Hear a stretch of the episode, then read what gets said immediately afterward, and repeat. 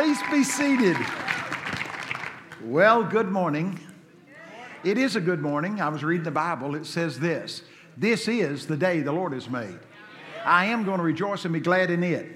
Say that with me. This is the day the Lord has made. I'm going to rejoice and be glad in it. Notice I put a little emphasis on it. You know why? If you read the Bible, the Bible says, Boast not yourself of tomorrow. You have no comprehension what one day will bring. Wow, wow. I'm telling you guys, uh, did you know this? All the money in the whole wide world compiled together couldn't buy back one single second of yesterday. It's history. Boast not yourself of tomorrow. Let's, what we got to do now is we got to learn to live in the now. We got to learn how to maximize the moment. The devil, if he, he, he'll paralyze us and neutralize us, putting off what we need to do today. He's always wanting us to delay, but God is saying no delay. No delay. We got to do what we're going to do and do it swiftly. It's, we do not have the luxury of another 40 years around the mountain, do we? We're going to have to redeem the time and make full use of every moment. Ephesians 5 14 through 18. Well, we've enjoyed being here. Don't come to church and not enjoy it. I really mean that. I want you to have a good time. And how do you have a good time? You don't have to snuff, sniff up cocaine or shoot in heroin or go out and lay out like a cat. No, here's, here's how you have a good time Psalm 16 11. In his presence is fullness of joy. At his right hand are pleasures forevermore. You can't have a good time without Jesus. Yeah. See, he gives joy and peace. Oh, man. Listen, I'm telling you, the devil promises, oh, come on, you'll have a good time. There is pleasure in sin, but it's very short lived. But the things of God are eternal. Yeah, I want, you to learn how to love God and walk with God and become like God. What? Yes, we're supposed to be like Jesus. And Jesus is just exactly like God. That's what Colossians 1 uh, 15 said. He is the express image of the invisible God. Colossians 1:15 Christ is express image of the invisible God. Jesus said it this way, if you've seen me, you have seen the Father. I and the Father are one. Wow. You can't know God apart from Jesus. You can't. And I'm telling you, Acts 4.12 says, neither is there salvation in any other. There's none other name given among men whereby you must be saved. Don't fall into that thing saying, well, you know, uh, uh, everybody's going to the same place. I am not going where a Hindu's going. I'm not going where a Muslim's going. I'm going to heaven. And the only way you get there is Jesus. I am the way, the truth, the life. No man comes to the Father but by me. I said that right in a meeting once, and uh, uh, um, one of these hyper liberal theologians raised his hand. And he said, Brother, brother, it, uh, it appears to me that you're assuming that all these other religions are lost. I said, Oh, no, so you're in error. I'm not assuming it, I'm declaring it. yeah. There's no other salvation other than Jesus. And we better be bold enough to tell people that. I don't want people to go to hell when I could have led them to Jesus so they could go to heaven. Jesus said, If I tell you to warn the wicked man of his wicked ways and you don't do it and he dies, his blood will I require at your hands. A lot of people say, Well, I'm not very bold. The reason is you're a coward and you're not full of the Holy Ghost. You get full of the Holy Ghost, you'll have boldness. Acts 1 8. But you shall receive what? Power. When? After the Holy Ghost comes upon you. And you will be a witness in Jerusalem, Judea, Samaria, and where? All over the whole earth. Listen, now, I like to stir up stuff. Why, why let everything just kind of lie dormant? Let's stir up some stuff. Now, here we go. I ride a plane every week. Every week I'm on a plane going somewhere. And here's what happened. I might have been just a little sensitive that day, but everybody, it seemed like everybody on that plane, they'd be, they'd close their overhead bin and they, people were going, God, Jesus, just over and over and over. And I thought, I've had all of this and I'm going to take. So the plane gets up like this and it gets leveled out at its 33,000 feet. So I get up, I open my bin, and I slam it as hard as you can slam a bin. Slam! And I go, damn Buddha! See? Now, Not a single person was offended when they were cursing God and blaspheming Jesus, but I had me a whole plane full of mad people. And I said to them, I demand equal time, you know. If they're going to curse Jesus, I'm going to lay, lay it down on these, you know, Buddha and all these Harry Hushu Nushu or whatever, you know. Listen, we better understand we got to guard the faith. Because certain people are in and said, it doesn't matter what you believe. It does matter what you believe. We've got to come out from among them and be separate and touch not the unclean thing. We've got to really, I, I don't know where we got this thing that, that holiness is optional. The Bible says, pursue peace and holiness, for without holiness, no individual will see the Lord. Holiness is not, uh, it's not optional, it's absolutely essential. You say, well, what do you mean holiness? I mean living like Jesus, asking Jesus to forgive you, cleanse you, and walk a life worthy of the Lord. You know, I've got some, a lot of stuff to talk about today. I'm as wound up as an eight-day clock, man. You know, how you doing? You're gonna be okay. I'm sure. I'm absolutely sure. Now, how many of you in this room want peace? I mean, genuine peace inside your heart. Here's what God told me. He said, Here's the problem with the people they gaze at their problem and glance at their solution. Watch out now. We gaze at our problem, but we glance at our solution. And you need a good inoculation of Isaiah 26 3. Isaiah 26, 3 says, That will keep him in perfect peace, whose mind is stayed upon thee. Trust in the Lord Jehovah, for in the Lord Jehovah is everlasting peace. So quit gazing at, at your problem. Jesus said it this way men's hearts failing them for the things they see coming upon the earth. You look out, you'll despair. You look up, you'll find peace. Don't you want to do that? We're guilty of uh, the devil always will show you the problem on him and try to blind you to the solution. Is there any benefit to focusing on God? 2 Corinthians 3:18. Yes. 2 Corinthians 3:18 says, "As we behold him with an unveiled face, we're changed from one dimension of glory to the next." You can't go higher with God without focusing on him.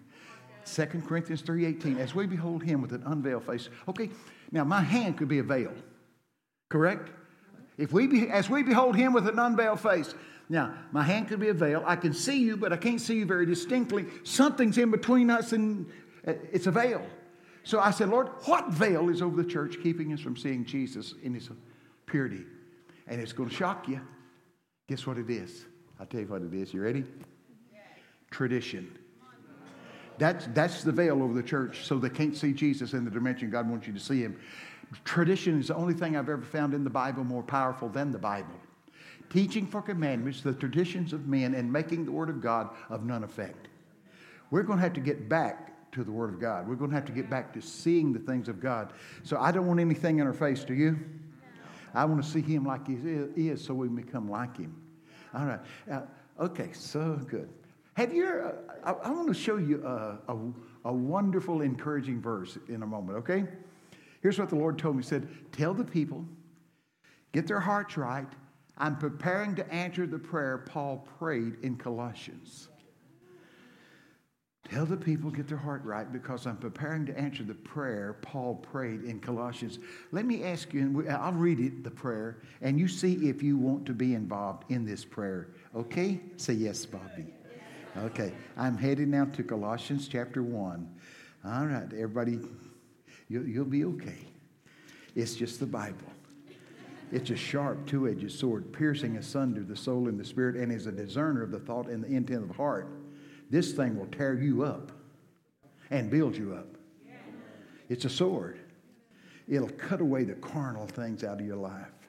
It'll drive the devil back. It's one of the only weapons we've been given, taking the sword of the Spirit, which is the Word of God.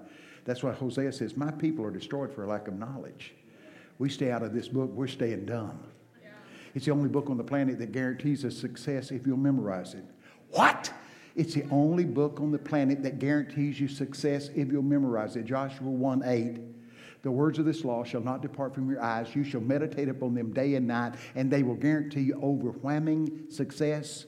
Now, if you want to be a flop and a failure, stay out of the Bible. But if you want to have overwhelming success, eat the Word of God. Get the Word of God in you. Your words were found, and I didn't eat them, and they were the rejoicing of my heart. But here's what God said. said, tell him I'm preparing to answer the prayer Paul prayed in Colossians. So let's see what he prayed. I'm in Colossians chapter 1, starting with verse 8. He, this, this, this individual, comes and tells Paul how faithful the church at Colossae had been. And so here's, that's, that's what this starts with, verse 8. He also informed us of your love in the Holy Spirit. Now, let me really translate that like it's written in the Greek. This man comes and tells Paul how zealously burning the love is for the Holy Spirit in this church of Colossae. For he informed us of your burning zealous love in the Holy Spirit. For this reason, your burning zealous love for the Holy Spirit. Verse 9, for this reason, we also, from the day we heard of it, your burning zealous love for the Holy Spirit, watch this, have not ceased to pray and make special requests for you, asking that you may be filled with the full, deep, clear knowledge of God's will in all spiritual wisdom and comprehensive insights into the ways and the purposes of God, in understanding and discerning of spiritual things. How many of you want that? Filled with all the comprehensive insights into the deep mystical things of God. I do, don't you? All right. Verse 10 that you may walk live and conduct yourselves in a manner worthy of the Lord. Fully, say fully, fully pleasing to Him and desiring to please Him in all things, bearing fruit in every good work, and steadily growing and increasing in and by the knowledge of God with fuller, deeper, and clearer insights and acquaintances and recognition. I want to live a life pleasing to the Lord. I want to walk worthy of the Lord. Don't you? I want, I want to be included in this prayer. How to walk straight in a crooked world. That's how. Let me look at that. That you may walk, live, and conduct yourselves in a manner worthy of the Lord. See, when you walk away from God and do something wrong, you're, you're ridden with guilt. Wow. And with the guilt comes shame, and with the shame comes a, a timid heart. That's right. He says, Create in me a clean heart, O God, and renew in me a right spirit. Then I'll teach transgressors your way. So the devil will get you into sin to get you timid, to keep your mouth shut about God. Wow. Okay. Ah, dokie. Look at number 11. We pray that you may be invigorated. Say it. Invigorated. Say it loud. Invigorated. That means stimulated from the inside out. Now, you know a lot about being stimulated from outside in. People snuffing, they're shooting, they're snipping, they're swallowing. They're trying to get stimulated. But the Holy Ghost wants to stimulate you from the inside out. It's called invigorated. Nobody, nobody can get that but spirit filled believers. Okay. We pray that you may be invigorated and strengthened with power according to the might of His glory, to exercise every kind of endurance and patience and perseverance and forbearance with joy. Whoo! That means anything and everything the devil throws at you, you go, ha ha ha. Have you read the Bible? It says, Yea, though I walk through the valley. He says, God, right in the midst of the valley and the shadow, God throws a party for you.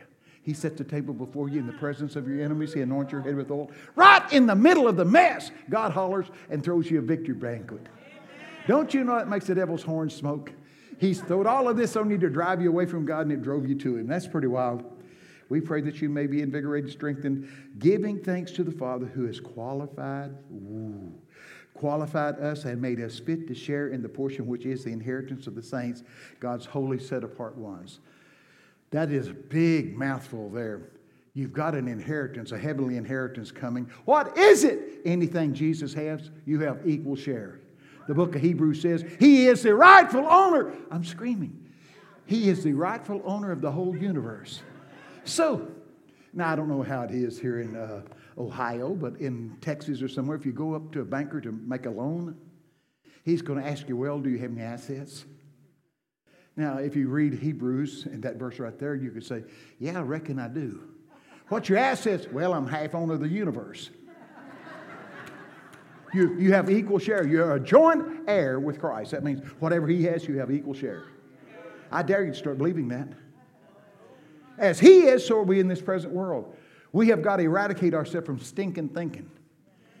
It, we got to think about ourselves like God does. We got to position ourselves to be zealously in love with the Holy Spirit so we can have that stimulation. We can be drawn into the deeper mystical things of God. It's available to us, isn't it? It really is. Yes, say yes. yes. Okay. I don't want to be talking to myself. However, I do sometimes. I just, I got books out there. I want you to get every one of them where I won't have to pack them up and carry them home. I want, uh, listen, you doing good? I'm doing great. You're doing better than you think. We talked about that. Give me that's five. I like five. Five's grace. Oh, yeah. It says he laid the he laid the foundations with grace, but he laid the capstones with the shouts of grace, grace. We are in the season of the double. You need that. You know that, don't you? Oh yeah. He can do exceedingly abundantly. Jesus Christ walked up to me once. He said, I give you my personal permission to attempt to exaggerate what I'm about to do. And I said to him, I'll need a verse for that. And he said to me, No problem. And he gave me Ephesians 3 20 and 21. Now, to him that is what? Able to do exceedingly abundantly above all you could ask or dare to imagine. We better start imagining big things. He said, Ask of me and I'll give you the nations. Wow. Well, you know, I don't want, I don't want to ask for too much. Yes. You start asking for what God's promised. He's promised to fill this whole earth with the knowledge of His Son as the waters cover the ocean. Isn't that something? This whole earth is going to be filled with the knowledge of God. Anyway, dread champions. God said, I want you to teach my people to be valiant warriors. You say, Oh, no, I don't want no scrimmage. I don't want no trouble. Get out of church! Have you read the Bible? The number one name for God in the Bible is what? Lord of hosts. The number one name in the Bible, the most repetitive name in the Bible for God is Lord of armies. That should give us a clue. There's a struggle on. And I'm telling you, I'm telling you guys, the Bible says we got to fight a good fight. Now, I used to be a street fighter. The only good fight you ever fight is the one you win. You never get the crap beat out of you and go, boy, that was a good fight. And I shouldn't say that word, but you know, you do all the time anyway. I'm telling you guys, I did a whole message on dung, yes, since we're talking about that. It's in the Bible. Paul said, What I thought was gain to me now I count but dung. It's exactly what you think it is. You know what? You better study it in the Bible. The king will not come into your camp if your dung is there. That's why a lot of churches don't have a move of God. What is dung? It's, it's what's left when flesh is enjoyed all it wants. Mm-hmm, mm-hmm. We don't want to get into biology here or whatever, but anyway. Yeah, good. Here's the Dread Champions. I want you to read it because God said, I want you to teach the people about the David's mighty men. Give them their Hebrew name and what their, if you'll study the Hebrew names of David's mighty men, you'll find out the character and the conduct I intend for my end time soldiers to, to, to really lift up. And so, boy, Heidi, I want you to really get into the, you say, well, Bobby, you mean there's a real struggle going on? Yes, there is. Did you know this? The devil would if he could kill every one of us in this room today. John 10 10 said that the thief comes but for to steal, kill, maim, and destroy. But here, here's a great verse. Uh, Romans 16 uh, 11 says, The God of peace will crush Satan under your feet. Luke 10 19 says, Behold, observe, focus on this. I give you power to trample on serpents and scorpions and over all the power of the enemy. And what he literally says, it says, and it'll in no wise hurt you. Luke 10 19, here's what it literally says I will give you authority to stop the devil's ability. Those, those are the two words he used there for word power. He said, I'll give you authority. Do you understand you have authority to bind him? Did you read the book of Revelations? When Jesus Christ came up out of the grave, he had something keys. What keys did he have? He had the keys of death, hell, and the grave. You look at that, the devil can't even lock his door. The Bible says we've been, Matthew 18 18 says we've been given power to bind him. And uh, if you don't bind him, he'll run rampant in your family. You've got to find out who you are and what's available to you. And we're, we're called warriors. We're called sons, saints, and soldiers. Oh, we love the sons and love the saints, but we shun the soldiers. But we're soldiers of the cross, aren't we? We, we gotta, we gotta put up a struggle. We gotta put up a struggle for the faith. The book of Jude, we talked about it last night a little bit, and uh, it says we've got to earnestly contend for the faith. Look that up. It means struggle to the last breath for the faith. Why? People's crept in, teaching. It doesn't matter. I tell you, we've got to get back to sound doctrine. But anyway, dread champions. Wow. Uh, pretty, pretty wild. We get into it in here, man. And there's one guy named Shamath. He killed 800 guys in one day in a bean field. Now, you won't even fight your, for your family, and this dude is fighting off the enemy out of a bean field. It says, when all the enemy came in, all of the armies of Saul ran out, except Shammath. Shammath said, Not today. And he took his stand in a bean field and killed 800 men with, by himself. Let me ask you this is what you got worth defending? Remember Saul's army? Saul's army, they would muster and put on all their war stuff, but they had no heart to engage the enemy. 40 days, two times a day. I'm screaming, 40, 40 days, two times a day. Goliath would rumble down off the mountain and holler, Hey, anybody want to fight? Your Bible says when Saul's army heard him, they trembled. When they saw him, they fled. And then here comes little David. Said he was ruddy in complexion. That means he hadn't reached puberty. And David comes there, and Goliath lumbers off the mountain. God's army's in the ditch. And Goliath says, Anybody want to fight? All of Saul's army goes, I don't. David said, Is there not a cause? Who does this uncircumcised Philistine think he is? Now, here's a little shepherd's boy that has him uh, history with God. The bear came in, the lion came to eat up the sheep, and God handled that. And he said, The God that handled the lion and the bear will handle this uncircumcised. Remember that? And then have you ever noticed this? When you start getting a brave heart, they'll try to put on you what they have no confidence in themselves. Saul said, Here, put my armor on. They'll try to strap you down with something they didn't even believe in. But David, boy, he put that on. He goes, I don't know nothing about this, but I do know about God. And he went out against Goliath. Goliath means soothsayer. That's his name. Worker of deep darkness. Wow. A giant, uh, actually a giant. But I, I like this. And David goes, and Goliath laughed, gave him a belly laugh. Am I, you know, a dog that send out a boy with a sling and a rock? But I'll tell you, when God sends you, He'll empower you, okay? Killed the giant, didn't he? Took what? His sword. That was David's sword from then on. Isn't that something you defeat some foe, you'll have victory over all of it?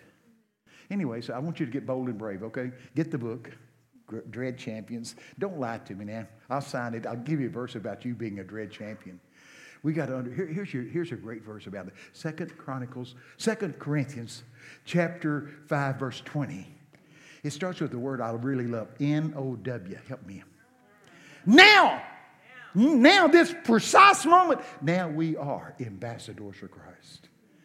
So I looked up the word ambassador. It means a senior representative sent out with authority. I go, how much authority is that? The same amount as one that sent me. Whose ambassador am I? Christ. How much authority has he got? In Matthew 28, 18, all power, all authority is given unto me in heaven and in earth. We're well equipped if we'll assume our position. Don't you think? Assume our position. Okay, you, will do that, I'm sure. You'll get the Shepherd's Rod book too. Yeah, for 25 years on the Day of Atonement, we have a visitation from Jesus Christ. He'll tell me some of the things going to happen. I write it in a book called The Shepherd's Rod.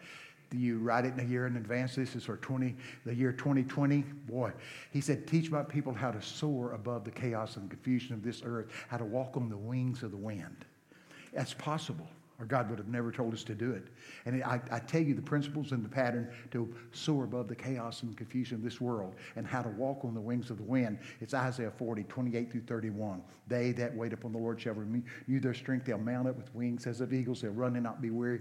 And this, listen, the first thing God said, He said, You've got to teach them to soar, but before you teach them to soar, you've got to teach them to have a firm foundation. And uh, the, I, I, put it in here. The first chapter is a firm foundation, top priority, building that firm foundation. If we're going to soar, we got to soar so we can come back and roar. We got to get up into the heavenlies and get the message from God and come back and roar it across this earth. But we have to have a firm foundation, or we'll just we'll, we'll embarrass ourselves. We'll embarrass the church. No firmer foundation can you lay than than, than it's in Christ. He is the solid rock, isn't he? He says in Matthew, said, if you build upon anything except my, my word, it's faulty and it won't stand. All right? All right, the shepherd's rod. There's a lot of stuff in there. Man alive. I got some verses marked in here too. Mm. You believe it's a time of visitation? I'm telling you guys, I am amazed. He said, I'm doing a new thing. He says in the book of Joshua, Get the people ready. Get the people ready. You've never been where you're going now. I'm telling you, listen, God is opening new vistas. And I'm telling you, it is a great day to be alive. I think it's the most crucial time in human history. And God's let us live. Wow. I could tell you why, but don't want to don't want to get you. I asked God, I said, God, why have you let us live in such a crucial time? I said, What were you thinking? He said, Yes, I finally found me a people weak enough to work in. Not weak in character, not weak in morals, not weak in ethics, but weak in their own ability. He said, I found me a generation of people that's embraced John 15, 5. John 15, 5, Jesus said, Without me, you can't do nothing. But they've also turned their face to uh, Philippians 4, 13. I can do all things through Christ who infuses me with inner strength. I'm ready for anything that comes my way. Wow. Can't do a thing without him. Well, we are unstoppable with him. Romans 8, 37 said, Yet amid all these things, we are super victorious. I like that. Have you read it? Every time it talks about the conflict, we're always above and not beneath. We're the head and not the tail. Listen, greater is he that is in you than he that is in the world. 1 John 4 4. What trans- one translation says, superior in power and intellect is he that's in you than he that's in the world. That means you're sharper than the devil through Christ. You're stronger than the devil through Christ. I can do all things through Christ who infuses me with. Have you read that? Said I'm qualified. See, the devil always tries to convince you that you don't have what it takes, that you're not qualified. He's lying to you. The moment you got born again, the Holy Spirit of God came into your heart. And now we got to let Him take over our life. That's the one that, that makes us bold and brave, the Holy Spirit. Anyway, so the Shepherd's Rod book, get it. And then the Lord told me to write a book about prayer. Wow. He said, I want you to teach my people to pray. I said, okay. Jesus appeared to me. He appeared sad, and he's not sad.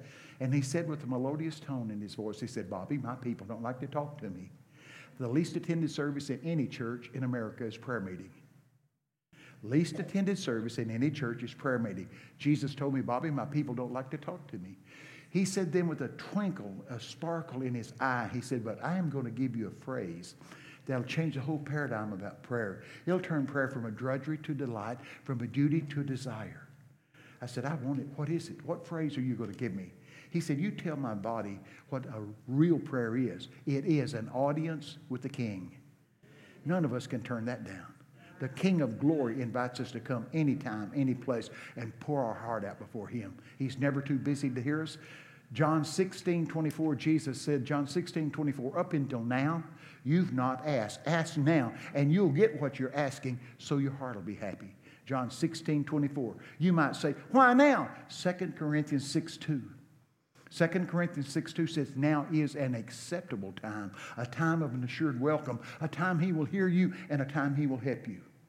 Wow, 1 John 5 14 says, This is the confidence we have in him. If we ask him anything according to his word, we know that he hears us. If we know that he hears us, we're totally confident we're going to get what we're asking. Do you believe that? See, we need to study the Bible to see the promises of God and then pray back God's promises to him. Lord, you said. We got to know what's ours. I'm telling you, He'll move heaven and earth to give you what He's promised. The word that goes out of His mouth won't come back empty. It will accomplish the purpose for which He sends it.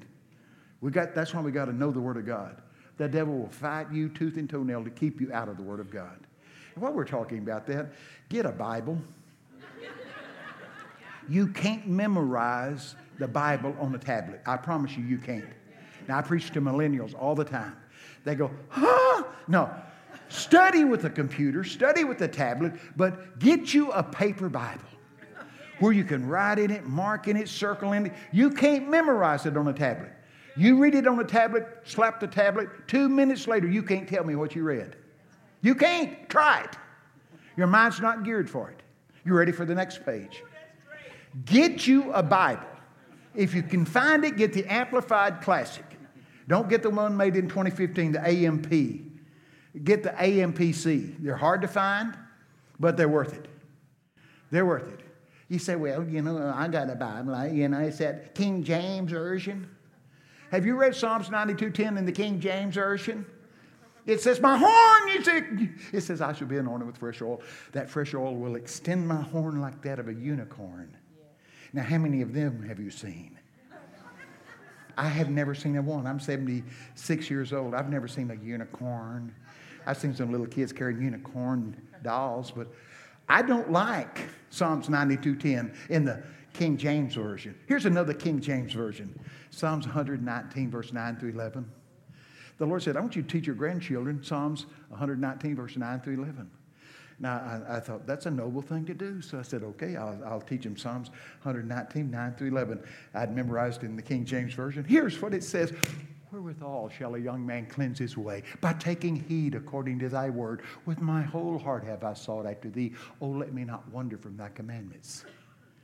Let's get real. You think some little rednecks are going to memorize that? Heck no, it sounds like Shakespeare. Wherewithal. So here, here's what I can call any one of my grandchildren, all the one, one from 26 all the way down to five years old, and I can say, hey, how can a young person live a clean life? And they'll echo, by obeying the Bible. See, it's the very same thing the Bible said, but in a vernacular they can receive. We got to quit putting the hay so high the cows can't reach it. Always quoting Dr. So and so. Hey, you got Jesus. You don't need to quote some doctor.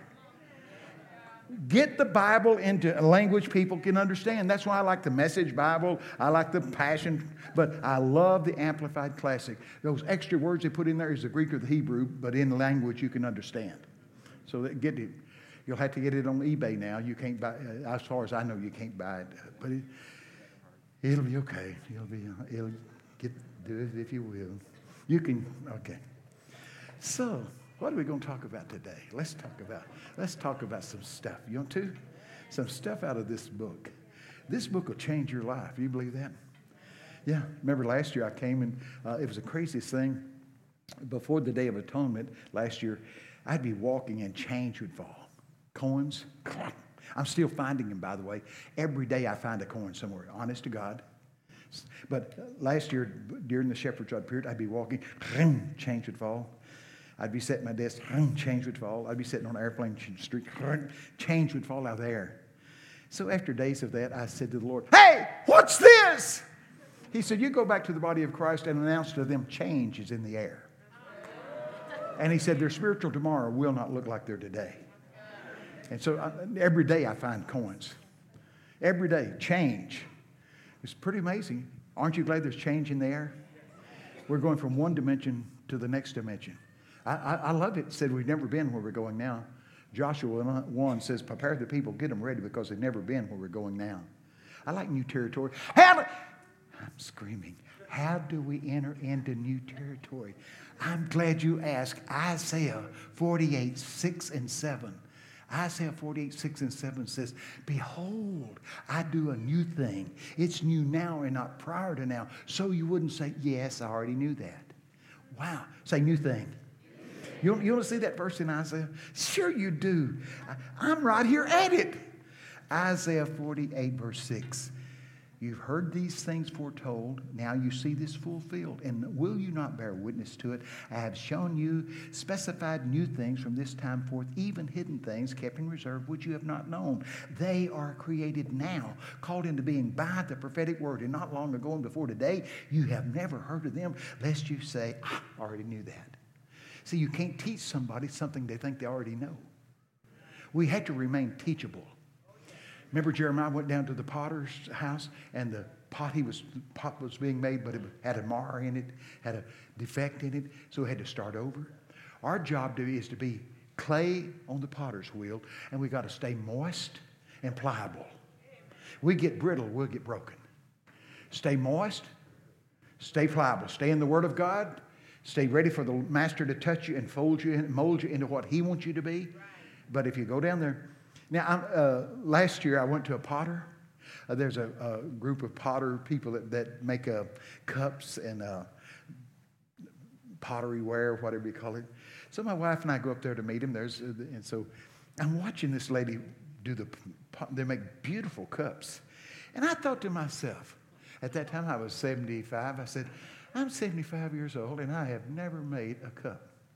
I said to the gal, Do you mind if I, if I use your clay? And she said, uh, Hey, uh, are you a potter? I said, No, but I'm fixing to be. she said, okay. She had her clay ready, you know, it was already soft, and she worked on it for a long time. So I'd watched her. There's a thing spinning, and you give it, uh, you know, you, it can intensify. So I sat down on the little potter's stool. My wife is there with a camera, and these ladies are there with the camera. This is my first cup to ever make. So I, I, they made it look so easy, just so, so. so I sat down and I go, and it was going good. You know, pride comes before fall. it was going good till I tried to pull it up, and then it got the wobbles. It's the worst looking cup you've ever seen. It looks like the Leaning Tower of Pisa, and it looked, it's, it, but those girls took that cup, glazed it, fired it. They've got it in their display shelf. It's grotesque looking. It's, and, but they've got Bobby Conner's cup. I, I, thought, oh Lord, I hope that don't define my ministry. It's a, it was a goofy looking cup, man. But I want us to stay moist and let the Lord mold us. Ephesians, Ephesians 2.10 says we are his workmanship, created unto good works. I looked up that in every English translation I could find on earth. Ephesians 2.10, we are his workmanship, created in Christ Jesus unto good works which God before ordained that we'd conduct ourselves in them. That just simply means God created things for us to do before he created us. I find purpose in that, don't you? Psalms what 139 verse 18 says all of our days are written in his book before we've ever lived a single one of them. See, we're not just free falling here. God's got a plan. How do you find out his plan? Ephesians 5, 14 through 18. We walk with goal, aim, and true purpose. We find the Word of God. We, we chart our life by the Word of God. It'll, it'll lead us, won't it? Thy Word is a lamp unto my feet and a light unto my path. Psalm 119, 105. But you can stumble in the dark if you want to, or you walk in the light. Psalms 119, verse 130 said, The entrance, the penetration of His Word gives light. It gives me a grasp and a comprehension of the ways of God. You can't know God on a dimension God wants you to know if you're shallow in the Bible. See, this Bible is not just print on parchment, it is a person. And the Word became what? And dwelt among us. Yeah, that's right. Don't you believe that? See, when you pick up the Bible, you're not picking up print on paper, you're engaging a person. And the Word became flesh and dwelt among us, and we beheld his glory. You'll never know Jesus on the dimension you need to know him if you're shallow in the Word. The devil knows that, so he's going to do everything he can to keep you away from the Word. We're a generation that despises silence. But if you're going to get to know God, you have to do Psalms 46, 10, and 11. Psalms 46, 10, 11 says, Be still and know that I am God. Any benefit, any benefit to knowing God? Daniel 11, 32b. Daniel 11, 32b says, But the people that do know their God, they will display strength and they will take action. Wow. So the devil knows that verse. So he's going to do everything he can to keep you ignorant from knowing God. But the people that do know their, Daniel 11, 32b. If you get to know God, you're going to display strength and you're going to take action. One translation says they'll do mighty exploits. Did you know every gospel presents Jesus in a different genre? Guess, one, guess which one I like better than any of them? Mark! Mark! Mark presents action. He's the Jesus of action. The most repetitive word in the Gospel of Mark is immediately and straightway. It's action. I love it, man. Oh, man. Christianity was never meant to be some kind of orator. You quoted the verse. The kingdom of God doesn't come with just mere talk, but with God demonstrated deeds. If talking would have got the kingdom here, it'd been here. But we got to demonstrate it. Paul said, My speech and my preaching was not with eloquent words, but in a demonstration of the Spirit's power. Isn't that 1 Corinthians 2? Yes, it is. 1 Corinthians 2, 1 through 5. Verse 5 says, So that your faith would not stand, stand in the intellectual preference of a man, but rather in the power of God. We've got to demonstrate what God says, don't you think? Look out now. You're looking sharp. Uh huh. What kind of rig is this? Tell me about it. Uh, German. German? I used to go eight or nine times to Germany every year. That was early, early 90s. And I said, God, why in the world are you sending me over here? Because they're hostile to the supernatural. And he said, when they give credence to it, it'll give credence to it around the whole world. You never seen nothing like it. This early 90s, we'd go over there and fill up those stadiums. The Holy Ghost would fall on those Germans. They'd be drunk for days. I mean, you couldn't have put a pistol on them and made them act like that. Uh, listen, it, but isn't that something? So I'd go, and I'm going back over there. Uh, good gracious, June, I think it is. They're raising the dead over there. Yes, they are. They raised a guy out of the morgue that had been dead for four days. Because, see, a lot of skeptics say, well, maybe he was in a coma. Four days in the morgue with a thing around his toe? He's dead. That was over in Germany next to Stuttgart. But we went all over there. Got a good friend that lives in Ludenscheid, Walter Heidenreich. I got over there, couldn't read German, and I wanted to eat. So I'm out there in an outdoor cafe, and the little waiter brought a big old hunk of meat to another table, and I thought, that's what I'm having. So when, when he came back, I said, I'll have whatever that is. And he goes, Wonderful, something like that. It wasn't Wonderful. Good God. It was a pig knuckle, a pig foot. No meat on it, just, I, I said, Nine, I know. So the only German word I knew was Wiener Schnitzel. So I traded my pig knuckle for a Wiener Schnitzel. But anyway, ah, boy. I have been in some things, man. Good Lord. I was talking to a group of uh, people, and I, uh, there were a whole bunch of different nationalities and nations in this uh, all nations conference. And so I said, uh, What is your favorite food? Argentina was beef. I go, Oh, man, I'm with you. You know, steak. There, and, then, and we got over there to uh, uh, Taiwan. I said, What's your favorite food? And they go, In harmony. Meow. That's enough said. Meow. I said, I'm not eating at y'all's table. I'm, that's true. But I've eaten stuff you couldn't eat, not even legal to eat. Yeah. I'm, sometimes when you're in a foreign country, you don't, and this businessman, I thought he was showing me the sea creatures that was around there. We was ordering lunch. They brought a, a living sea snake out there. And I thought, good God. And they go, hit him in the head, and then cut him up, and he's still laying there going, eh. And the guy goes, I go, yeah. Yeah, we was ordering lunch. I thought he was showing me an aquarium, you know. I go, yeah, uh-huh, you know. You think I'd ordered a, snake, a sea snake or whatever? Mm, no, but anyway. I've had some stuff. I was off in some island, and they would, beautiful water, and they catch gorgeous fish. And, you know, I love fish, but anyway, they wouldn't cook them then. They'd carry them and stick a hole in their mouth and tie them up in a tree and let the hot sun swell them up. they'd pop and start draining. Then they'd cook them.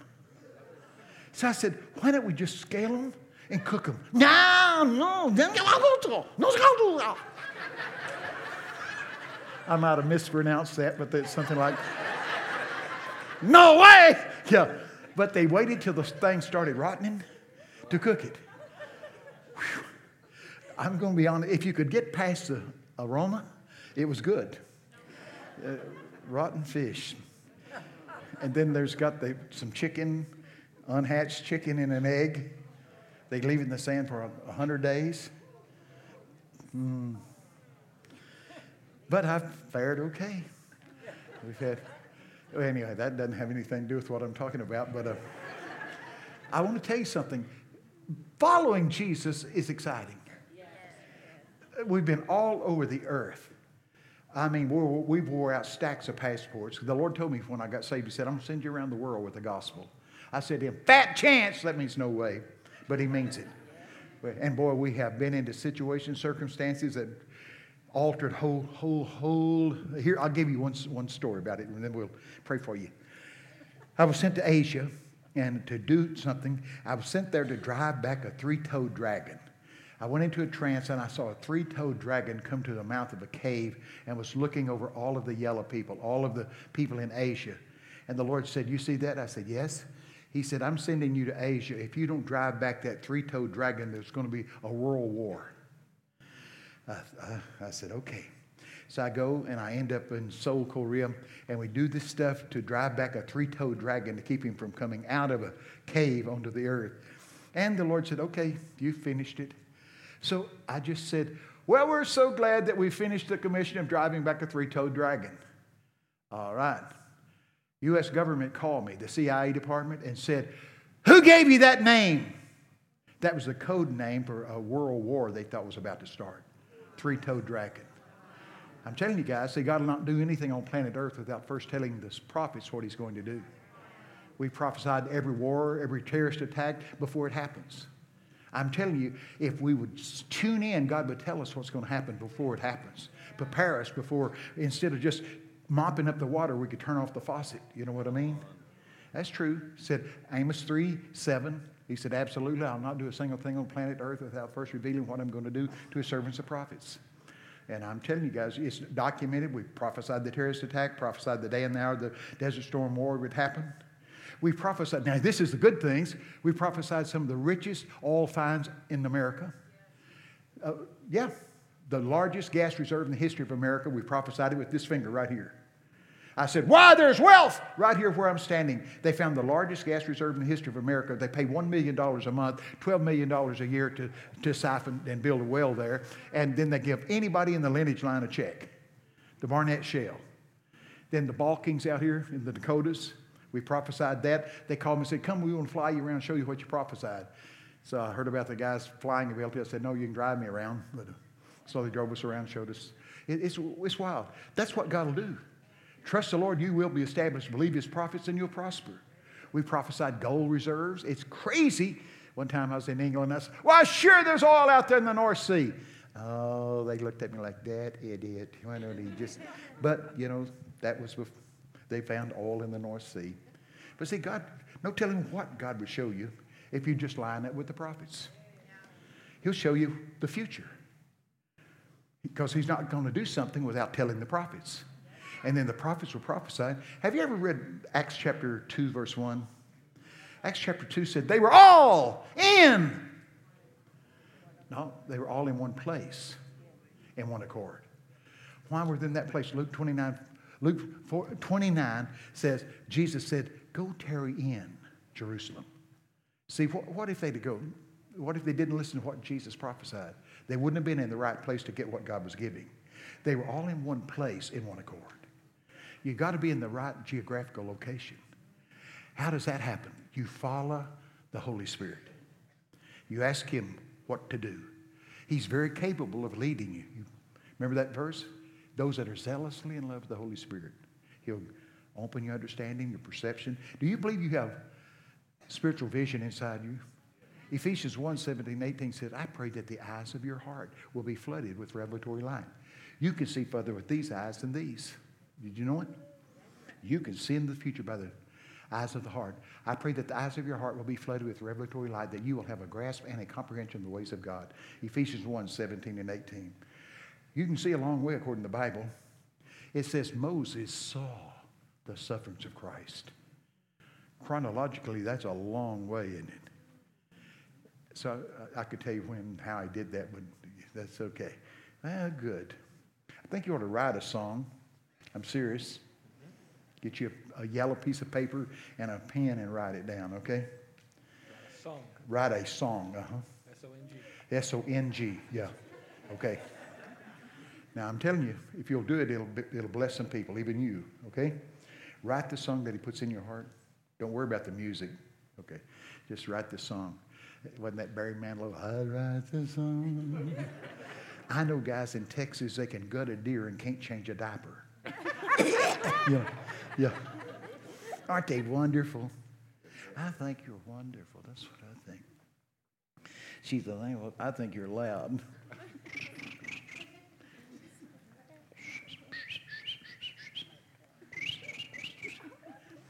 That's how the birds go. Oh, he said it's Big Bird and Wolfman at the same time. Hello. Now, I'll tell you what the Bible says about them. Psalms 112, verse 2 said, The offspring of the upright will be mighty in the earth. Look up the Hebrew word, it means they will advance swiftly and take charge. Here's one about it. You ready? Isaiah 44, 3 and 4. I will pour water upon him that is thirsty, floods upon dry ground. I will pour my spirit on your offspring, and they will spring up like willows by a fertile river. If you're hungry, your children will flourish. The Bible also says the parents eat bitter fruit and the children's teeth get set on edge. How you live will forge the future of your lineage line. We need to live holy. Grandparents, we need to pass off a good legacy. You're forging the future for your children. You know that, don't you? Well, sure. Don't you want to hand this thing off better than we found it? Well, sure you do. And so that's good. Train up a child in the way he's to go. When he's old, he won't depart from it. And they'll remember these days. They'll remember sitting on your lap, hearing the praise. They can remember what they feel. And it can follow them all their life. See, before you turn around, they'll be grown. They'll be going, here, give me, where's your razor, Dad? You know. My baby is 54 now.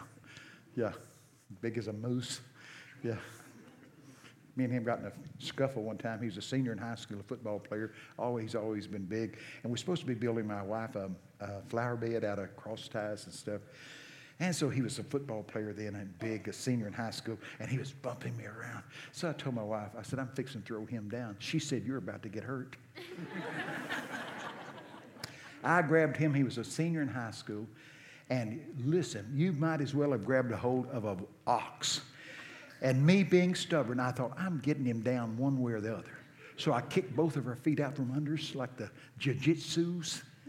But the jiu-jitsus don't let them fall on you. So I fell across the cro- cross tie and he fell on me. Have you ever heard you? It's just like you take a mop and go, it broke my rib. I, I'm hurt. My ribs broke, sticking out. And so I go in the house. I run in the house and I fall on the sofa. And I was expecting mercy. And my wife said, I told you. I go down to the doctor, Dr. Margie Roper. She's in heaven now. And there is, the thing's sticking out like this. And I'll give you a secret. Don't wear cowboy boots if you got to pull a off. You pull it out, the rib would pop out again. I was in sandals. I looked like a California guy before, you know. But anyway, oh Lord, broke my rib. It was my fault because I'm the one kicked her feet out from under us and drug him down on me. Anyway, I said, I'll hit you in the head the two before. That's what I told him, you know, to keep him off of me in prior days, you know. But anyway, it took forever for that thing to heal up. That Dr. Roper said, oh man, said, the bad news, I can set it, but all I can do is tape it up. Have you ever tried to enjoy yourself when you got a broke rib? You can't hardly think about nothing else but what's throbbing. anyway, don't wrestle your kids. Love on them, treat them, you know, get the bluff in on them, but, uh, you know, don't wrestle them. Yeah, that's right. Yeah, that's right. My boys love me. They both got these big old beards like Duck Dynasty guys. This is all, then it sounds kinky, but it's absolute truth. We got two or three different homes around the world. And anyway, down there in Texas, uh, that's where the kids live. And I got a big old bed in there. And so I'll come in from someplace in the world, get back there and fall in the bed, and here will come the boys. Both of them. One of them's 47, the other's uh, 53, 54 now. And they'll run and jump in bed and kiss me all over the face with their big old bushy beards. Good Lord, it looks like a buffalo waller. That's what it looks like. They're, they're, listen. But see, I didn't have a daddy. My daddy died in a mental institution. Yeah, from a venereal disease. I've seen one picture of my dad, but just because you don't have one, don't mean you can't be one. And my boys love me. They'll hurt you. Them boys will hurt you over me, I'm telling you. I am telling you. But uh, uh, they'll, just, they'll just hug me, and, and I'll tell you, I like it. I really do. I want them. They appreciate us and they love us, but Listen, you say, well, I'm not one of them touchy feely guys. Well, I tell you what you need to do. You need to become one. I'm telling you, we're created to caress. Hitler did a thing called, oh, I, don't, I don't even want to. Hitler did a project called 37. They took 37 perfectly born babies and swaddled them, fed them, but they never let anybody nurture them. And within a few months, every one of them were dead. They had all the nourishment they needed, but they had no human touch. We're created. We're created to be caressed by God. We're created to. I'm telling you, these big old kids, some of them are aimless because they, there's no dad in the house. The devil knows what he know. He understands if a house divided won't stand. And I'm telling you, you dads, how long has it ever been since you apologized to your children? My oldest son, his job was to mow the yard.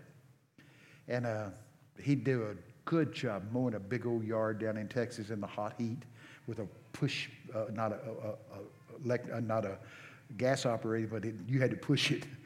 So I come in one time from a trip, And all the yard was mowed pristinely till you get to about right before you get to the edge of the flower bed, and it was still bushy like that. So I come barging in, tired from a round the world trip. And I didn't say I appreciate all that you did on the other. The only thing I got, only thing I got on him was about the little part that wasn't mowed. Now listen, uh, I didn't ask, did the mower break? Did the blade come loose? I didn't ask that. I just got on him about why didn't you finish the job you started? And the Lord said to me, that makes me sick. That's what the Lord said. That makes me sick. He said, Aren't you glad I don't treat you that way? And I had to apologize to my teenage son. There's some of us right here in this room need to do the same thing.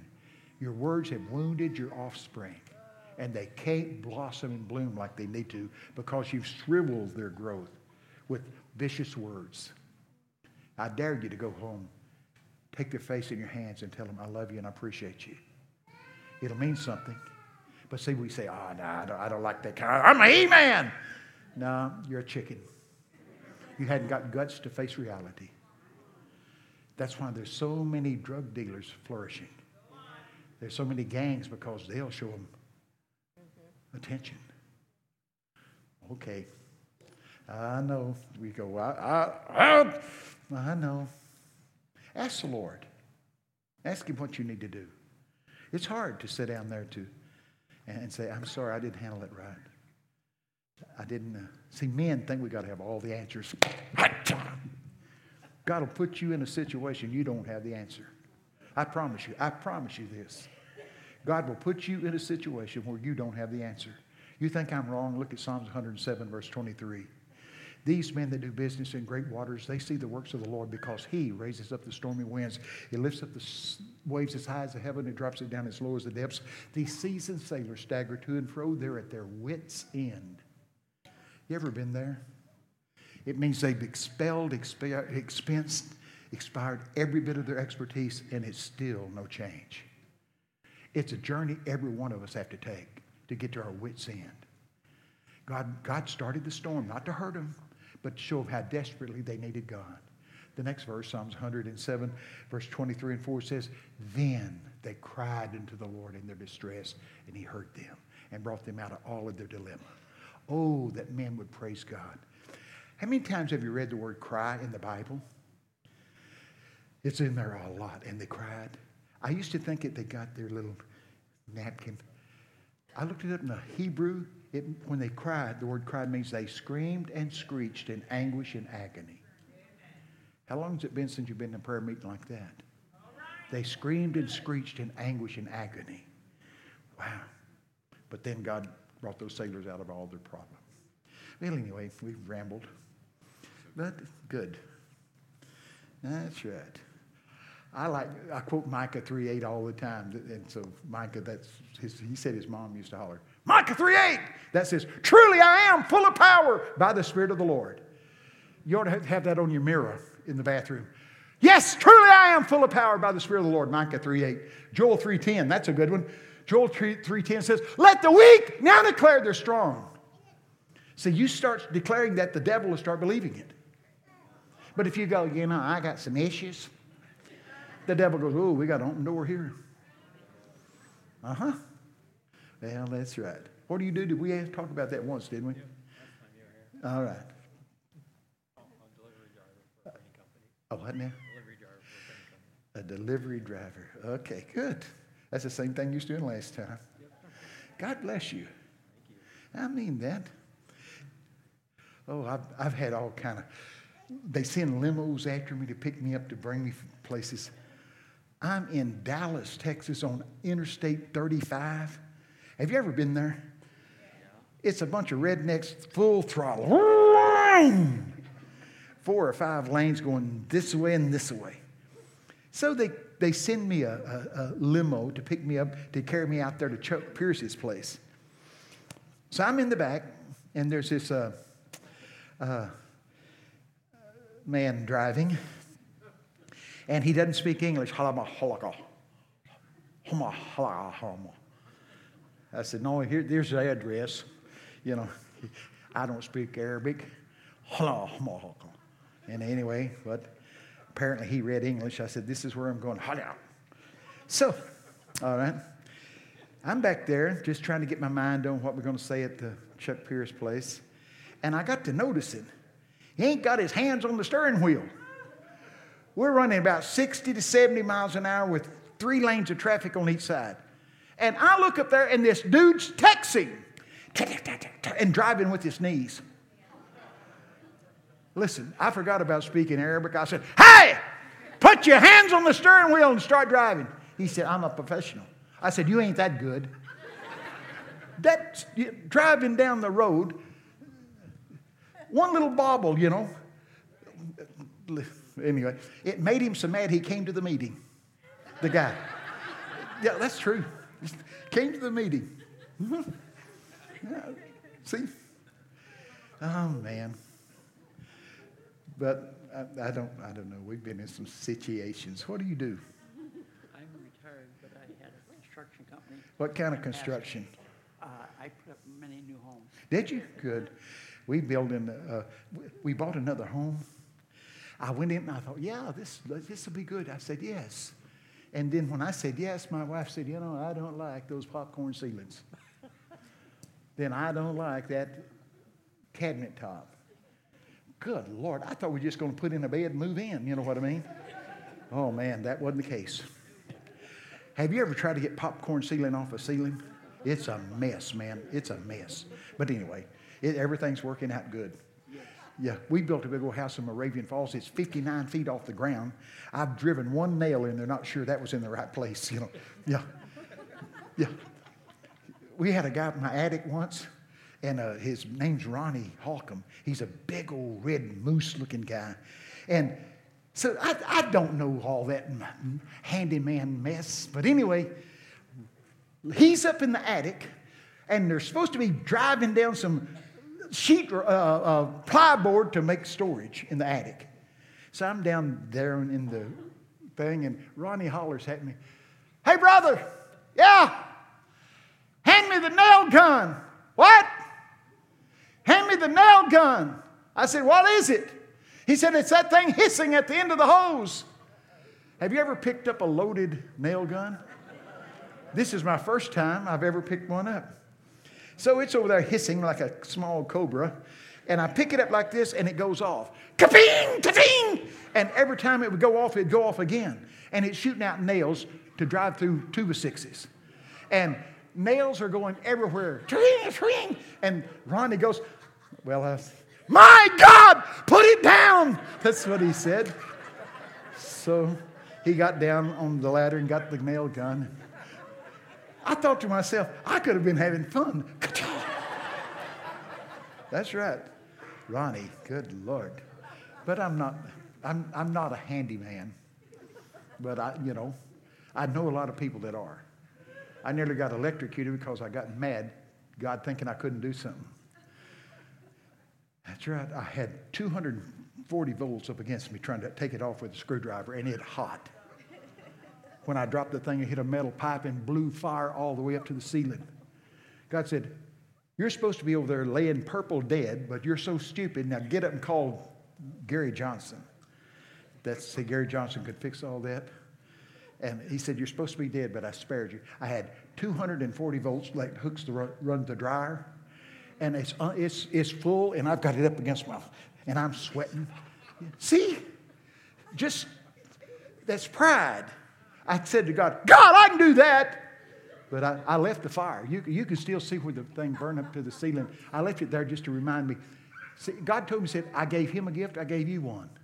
You stay out of his metron, he'll stay out of yours. You know what I mean?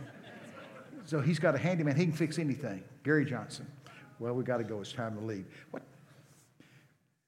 Oh, it is, it is time to go. Well, here, here's what I want to do I want to pray for you that you'll have that comprehensive insights into the ways of God, that you'll be invigorated. Invigorated. Don't you want to be invigorated? You don't have to drink pie, what do you call it? The, one time they gave me that, what do you call it? Uh, five hour energy. I wake up before that, you know what I mean?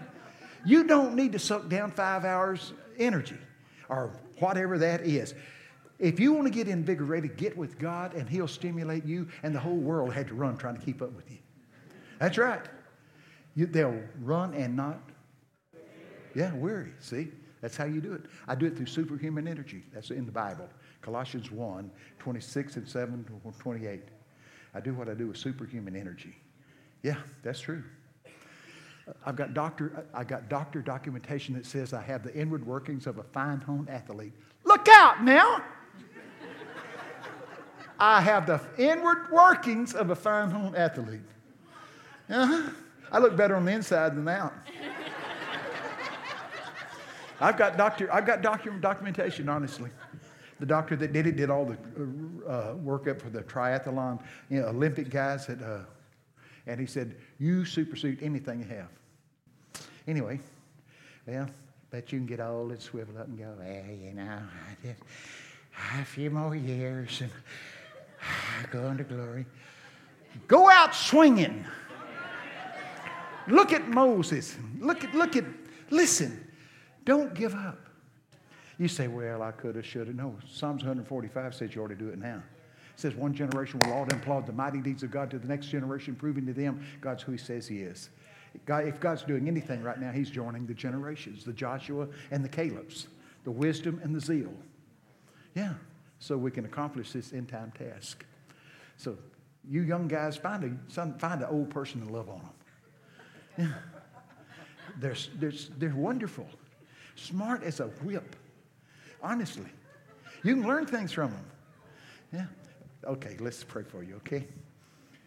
Put, put your hand right here where your spirit is. Say, Lord, I want to thank you that you're answering Paul's prayer. I'm going to have wisdom. I'm going to have an invigoration in my spirit. I am going to be strengthened with power and might. I am going to live a life worthy of the Lord, pleasing Him in all I say and do for His glory. In Jesus' name. Now, the next time you start feeling weary, turn to Colossians 1 8 through 13. I am invigorated. They that wait upon the Lord will renew their strength. Now, one of the things we've got to do is learn how to wait on the Lord. The best way to do is Matthew 6 6. When you seek the Lord, get in the quietest room of your house and shut the door. Shut out the distractions and focus on Him. He told me once, he said, You tell my people, when it comes to seeking me, I detest multitasking. And he gave me the book of Jeremiah where it says, You will find me when you search for me and seek for me with all your heart. He demands our, our full attention, doesn't he? Yes, he does. Hey, like my cowboy shirt. Oh, yeah. I, I sing a Willie Nelson here, you know. Yeah. Yeah, I don't, I don't know. Oh, man. I, they, they used, this is honest to God truth. They used to mistake me for Glen Campbell. Years ago, I looked like Glen Campbell, had long sideburns, and they chased me down the airport. Honest to God, I won't know if I was Glen Campbell. So I'd sing them a stanza of Rhinestone Cowboy, and they all run the other way. they realized real quick that's a Glen Campbell lookalike. That ain't. My mother, my mother went with me once. My, you know how mothers are. We're in a Dallas airport, and uh, Charley Pride, you remember Charley Pride? He was a, a, a forerunner of uh, black people that sang country and western music. He was famous for it. And so there he is in Dallas airport, and he's got he's hiding behind the paper because you know you, they don't want their privacy invaded. And so I made the mistake of saying to my mother, "Hey, mom, that's Charley Pride over there. He was on all the television stations then." My mother, little but she, she was she was fiery. She said, "It is," and she runs over there and just invades his paper. now here's what my mama said. You ready? To Charley Pride. My mama says, you don't even sound black. That's what she said to Charley Pride. He looked at her and I can still, he got the sweetest smile on his face you've ever seen and just, just loved my mother. He signed her autographs, he gave her pictures and all that. And listen, she's sitting over there by him just happy as a, happy as a monkey, man. If, but isn't that something? Well, Lord, bless my mama. Anyway, she was something. I used to get, get my car behind hers and hook bumpers and get her to about 90 miles an hour. She had a 54 Chevrolet with the steering wheel about the size of a garbage can. And I'd run up and hook my 57 Chevrolet to her bumper and I'd get her up about 100. Yeah, she's terrified. She can't turn loose of the steering wheel. Yeah, then I'd cut her loose and just, I'd get home, she'd be madder than a wasp. She'd say, You're going to kill us all. yeah, but I've always liked adventure. I put my car on the railroad track and let the air out of the tires, and I'd run over 110 miles an hour. Not my hand. What was I thinking? No train schedule. What are you going to do? Hold it! I'll back up. Union Pacific Railroad track, and I'm driving a Pontiac 110 miles an hour with no hands on the wheel. I let the air out of the tires and leaned over the track like that. It was pretty cool. I wouldn't do it now for a billion dollars. See, when you're young and dumb, you don't even think about that. You go, oh, golly, I bet I'm the first one ever done this. Oh. What I want to know is this where was reality television when I was growing up? I'd lay in bed and shoot flies off the ceiling with a 22. Now, that keeps people in the roofing business.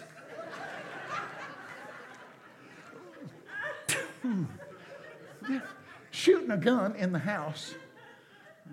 But the house that we was in wasn't too good. My mama's false teeth froze in the cup one night. That's how cold it was. Look out now. Yeah.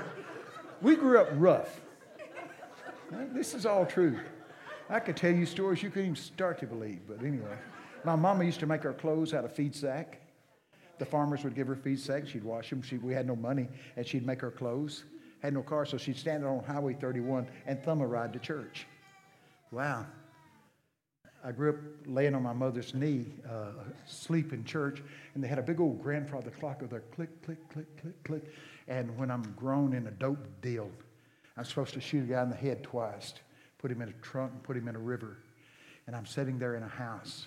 I am in a mess, man. I'm, I'm and a, I, I'm just dealing in all kind of bad, bad stuff. And I'm sitting there, and down the hall in this big house was one of those grandfather clocks clicking. And for a second, I thought, oh, if I could go back to being that little bitty boy laying on my mother's lap. But now I'm entwined in wicked, wicked things. I'm supposed to shoot a guy twice in the head. I hear the car drive up. I cock the gun, put it in the back of my pants. I go to the door, and on the door is so help me God. The man standing there that I'm supposed to shoot, had, he looked just like my best friend's daddy. You just can't shoot Mr. Bailey in the head. And I'm telling you, so I put the gun in, we go in, and uh, I don't have the drugs, I don't have the money. It's already been taken out by some other people. And we're sitting there at a table way up in the morning, like three, four o'clock in the morning, and this old drug addict, cigarette stains all over his fingers from smoking. He leaned across the table and hit me in the jaw like this, wham, and said, What are you doing in a life like this? You don't want to wind up like me. This is a dope addict prophesying to me. He said, Why don't you go home? And that's when I went home.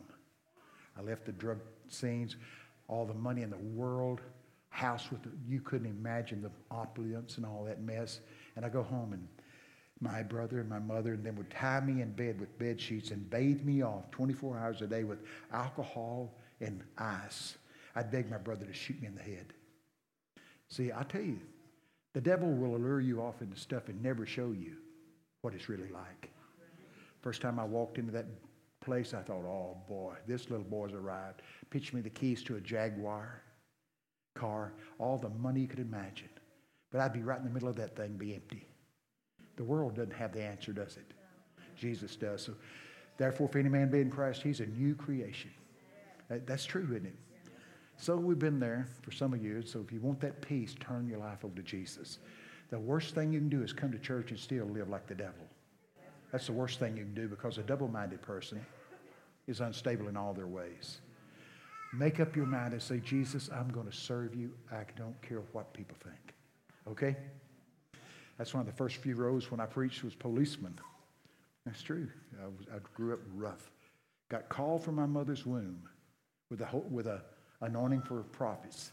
Had a visitation from heaven when I was five. Started drinking alcohol when I was eight. A demon came into me, tried to kill me to the fall in 1968. Mm-hmm. All right. So that's what, that's the deal.